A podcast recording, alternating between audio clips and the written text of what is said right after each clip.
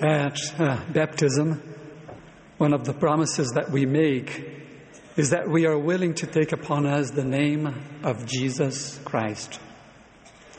My purpose today is to remind us that we can show God that we take the name of His Son upon ourselves by bearing testimony in word and deed, and as often as we can, that Jesus is the Christ. When ministering to and teaching the people in the Americas after his resurrection, the Savior declared, Have they not read the scriptures which say, You must take upon you the name of Christ? Which is my name? For by this name shall he be called at the last day. And whoso taketh upon him my name and endureth to the end, the same shall be saved at the last day. President Russell M. Nelson has taught us that, quote, taking the Savior's name upon us includes declaring and witnessing to others through our actions and our words that Jesus is the Christ. As members of the Church of Jesus Christ of Latter day Saints, we have the blessing and privilege to stand as witnesses of the Lord and His name everywhere we are. As we strive to live our lives in harmony with the gospel of Jesus Christ, our conduct will be a living testimony of our Redeemer and His name. Moreover, we witness of Christ in word by sharing with others what we believe feel, or know of Jesus Christ.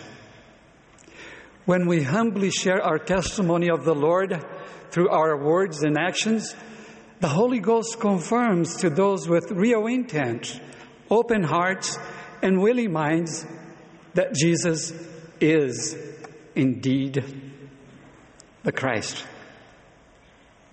I would like to share two recent and inspiring examples of members who show God that they take the name of Jesus Christ upon themselves by talking of Him and bearing pure witness of the Lord in church meetings. First example, when my wife Elaine and I went to Spain in 2022, we attended Sunday meetings in a small unit of the church there. As I sat on the stand and my wife in the congregation, I noticed that she sat by an older woman. When the sacrament, sacrament meeting ended, I walked towards Elaine and asked her to introduce me to her new friend. She did so and indicated that this woman, who was not a member of the church, had been visiting the church for about two years. When I heard that, I asked this God fearing woman what made her come back and attend our meetings such, for such an extended period. The woman lovingly replied, I love to come here because you speak of Jesus Christ in your meetings. Clearly, members of the church in that unit in Spain talked, taught, and testified of Christ in their meetings. Second example, after serving in the Brazil area, a new assignment came to serve at church headquarters. When we moved to Salt Lake City at the end of July of this year, we attended Sunday meetings at our new and wonderful ward. One of these meetings was a fast and testimony meeting. After reverently partaking of the sacrament, members stood up and bore heartfelt testimonies of the Savior, one after the other. The meeting was centered on Jesus Christ, and we could palpably feel the Spirit. We were edified, and our faith was strengthened.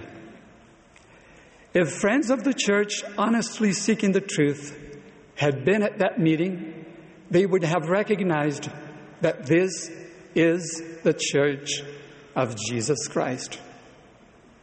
What a blessing to see that our church meetings are choice opportunities for us to testify of Christ and signal to God that we rejoice in taking His Son's name upon us. Now, let me mention a powerful example of taking the uh, name of Jesus Christ upon us by bearing testimony of Him through actions.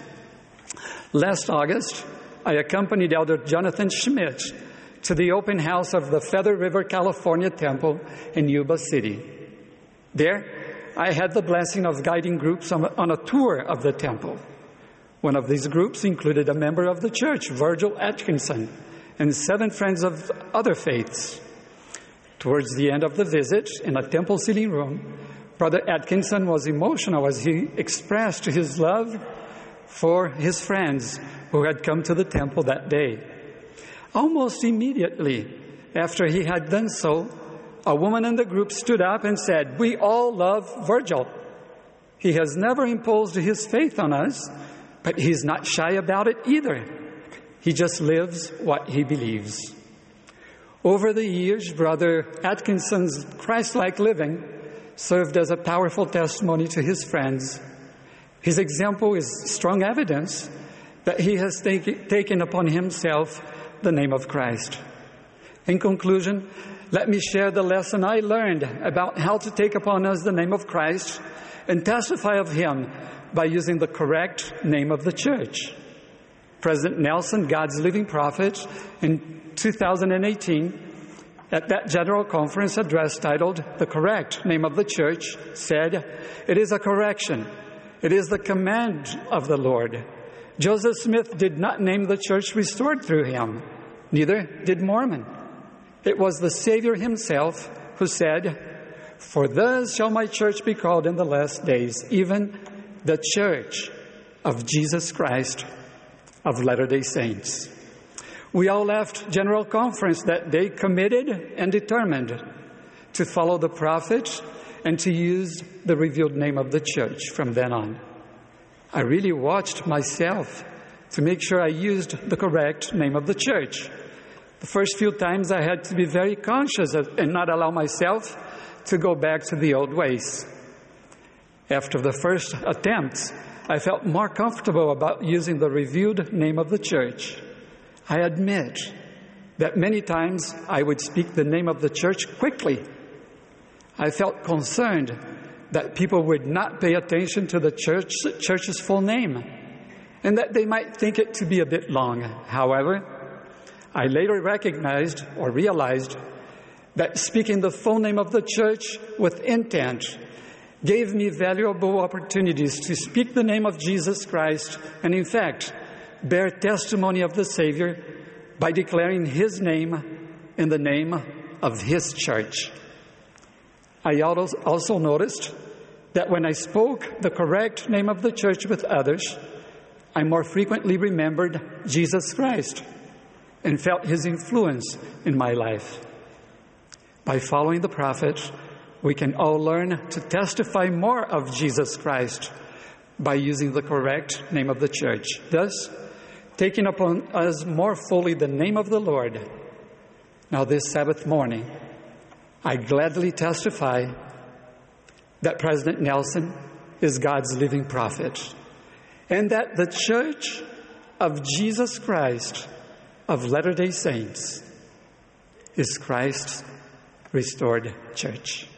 I humbly witness of the Son of God and his divinity. He is God's firstborn and only begotten Son, our Savior and Redeemer, the Emmanuel, in the name of Jesus Christ. Amen.